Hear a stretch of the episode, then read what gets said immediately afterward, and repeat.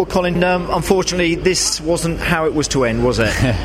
Not in my script, no. Um, uh, you know, it's the hardest thing being being second. You know, when you when you've come so close, but we give it everything today. You know, it's um, you know we kept fighting to the end, but just didn't go my way in race three. You know, I was just just unfortunate to supposed to be on that bit of track. You know, when there was a bit of action going on in front, so. Uh, you know, I'm really disappointed, but you know, we we we we tried. You know, we gave it 100, percent and that's all you can do. You gave it everything, didn't you, Colin? And as you said to ITV4's Louise uh, Goodman, it was a case of the slightest touch had the biggest implication, didn't it? Yeah, you know, it, it just broke broke the rear suspension. I knew instantly I was out, and. Um,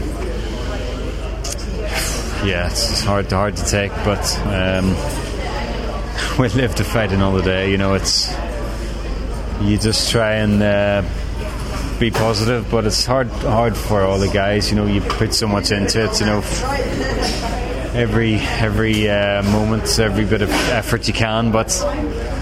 It's not your turn. It's not your turn, and that's it. That's the thing. You're, you're that kind of person. You, it means so much, not just for you individually, Colin, but for the team. And it's a massive team effort here in the BMW garage, isn't it?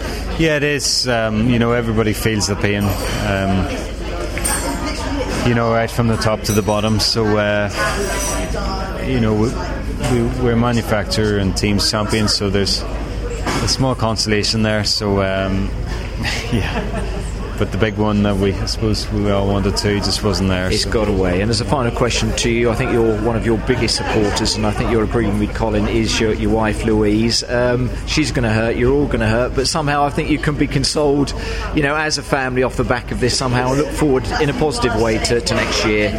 Yeah, you know, tomorrow's another day. You know, it's you know, it's it, it's going to take time to get over, but you know yeah, well, well, I've been in this position before. It's just you know you feel like the wind's knocked out of your sails, but uh, you'll be back. Of course, we will. You'll be back, Colin. I shall let you go. Top man, well done this year, Colin. Right. Thank you.